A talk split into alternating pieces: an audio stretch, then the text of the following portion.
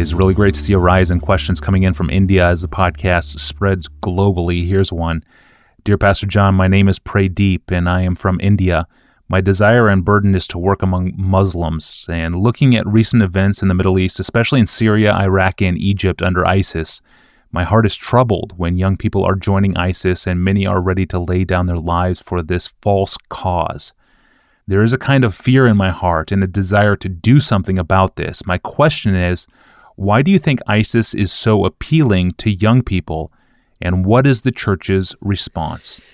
I have only read one article about that issue, and the point of the article was to debunk the notion that ISIS is prospering because of its appeal to the poor as a way out of poverty.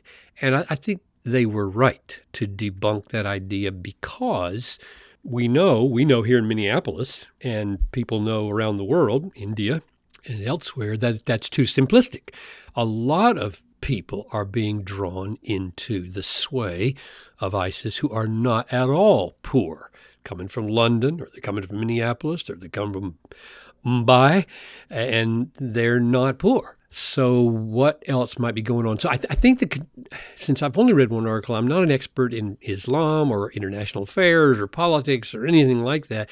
I think the contribution I might be able to make is simply to draw attention to three texts that I think show something about the human heart that ISIS is tapping into. Number one, John 16, verse 2 The hour is coming when whoever kills you will think they are offering service to God. ISIS is fundamentally religious, it's about God, it's about Allah and his rule over the world through a caliphate.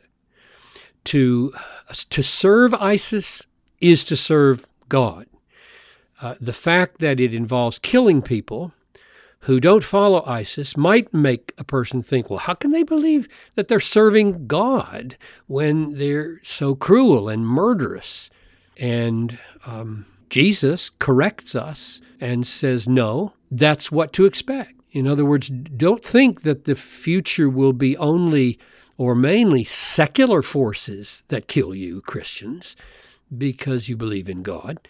Rather, realize that God has foretold through Jesus that the time will come when they will kill you because they believe in God. They think that they are serving God. So that's a perfect description of ISIS.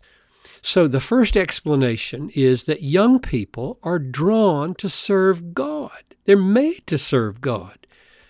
The false God of Islam, who, who does not confess that Jesus has come in the flesh, doesn't believe that God raised him from, that he died or that, that God raised him from the dead, that false God is a God that is alluring people to serve God. Every person has a knowledge of God, Romans 1 says, and a kind of desire to be on God's side. But if they reject the true God, which everybody does without Christ, then they are willing to be allured by the false God and kill people in the service of God. That's number one. Number two, uh, this is Acts 20 24. I do not account my life, Paul says, of any value or as precious to myself if only I may finish my course and the ministry I receive from the Lord Jesus to testify to the gospel of the grace of God. Now, this is Paul's witness to the deep human desire to serve a cause greater than our own lives. He says, I don't count my life of any value. Why not? Because dying for a great cause is greater than living for myself.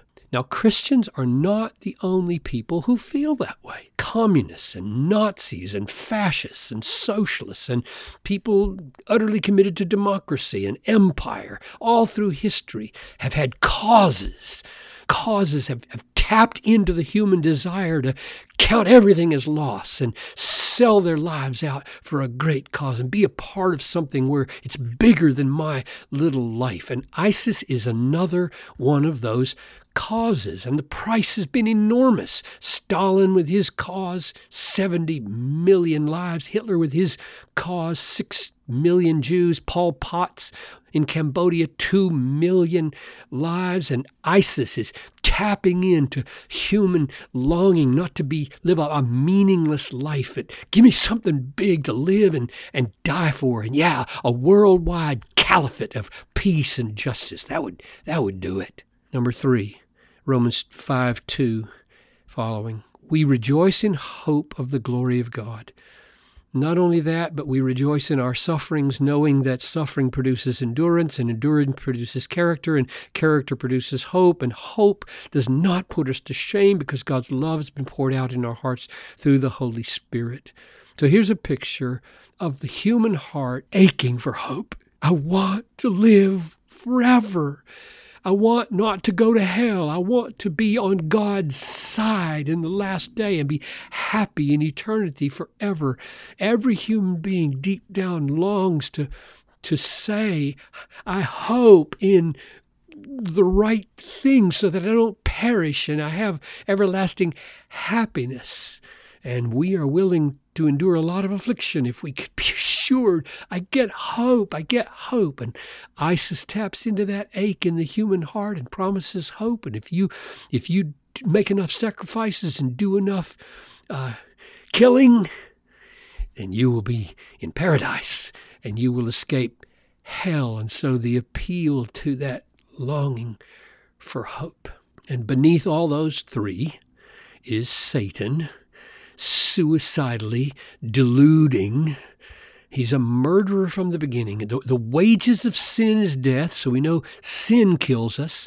And the devil is a murderer from the beginning, John 8 44. So you get your own sin, and you got Satan uh, moving you to uh, buy in to the false gods, the false hope, the false promises a false meaning of, of ISIS. So when Pradeep asks, what needs to be the response of the Christian church worldwide? My main answer is since all those appeals of ISIS are based on deceit and falsehood, Christians should give themselves to spreading the truth. The great antidote to the bondage of falsehood is the liberation of truth. You will know the truth, and the truth will set you free. John 8 32. Or John 8, 30, 18, 37, Jesus said, For this purpose I was born, for this purpose I have come into the world to bear witness to the truth. There is a true God to be served. There is a true cause to give your life for. There is a true hope of eternal life to sustain you in suffering. There, there is forgiveness of sins and victory over Satan. So I think whether India or America or anywhere else, every church, every Christian should give everything they have to spread the truth to all the people and all the peoples of the world. Thank you for that pointedly biblical answer and for this call, Pastor John. It is appreciated. Well, we all face anxieties, and Christ calls us to cast those anxieties on Him.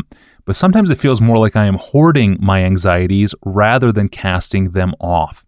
So, how do we know when we have thrown our anxieties, and how do we know if we're holding on to them? This is a question from a listener in Canada.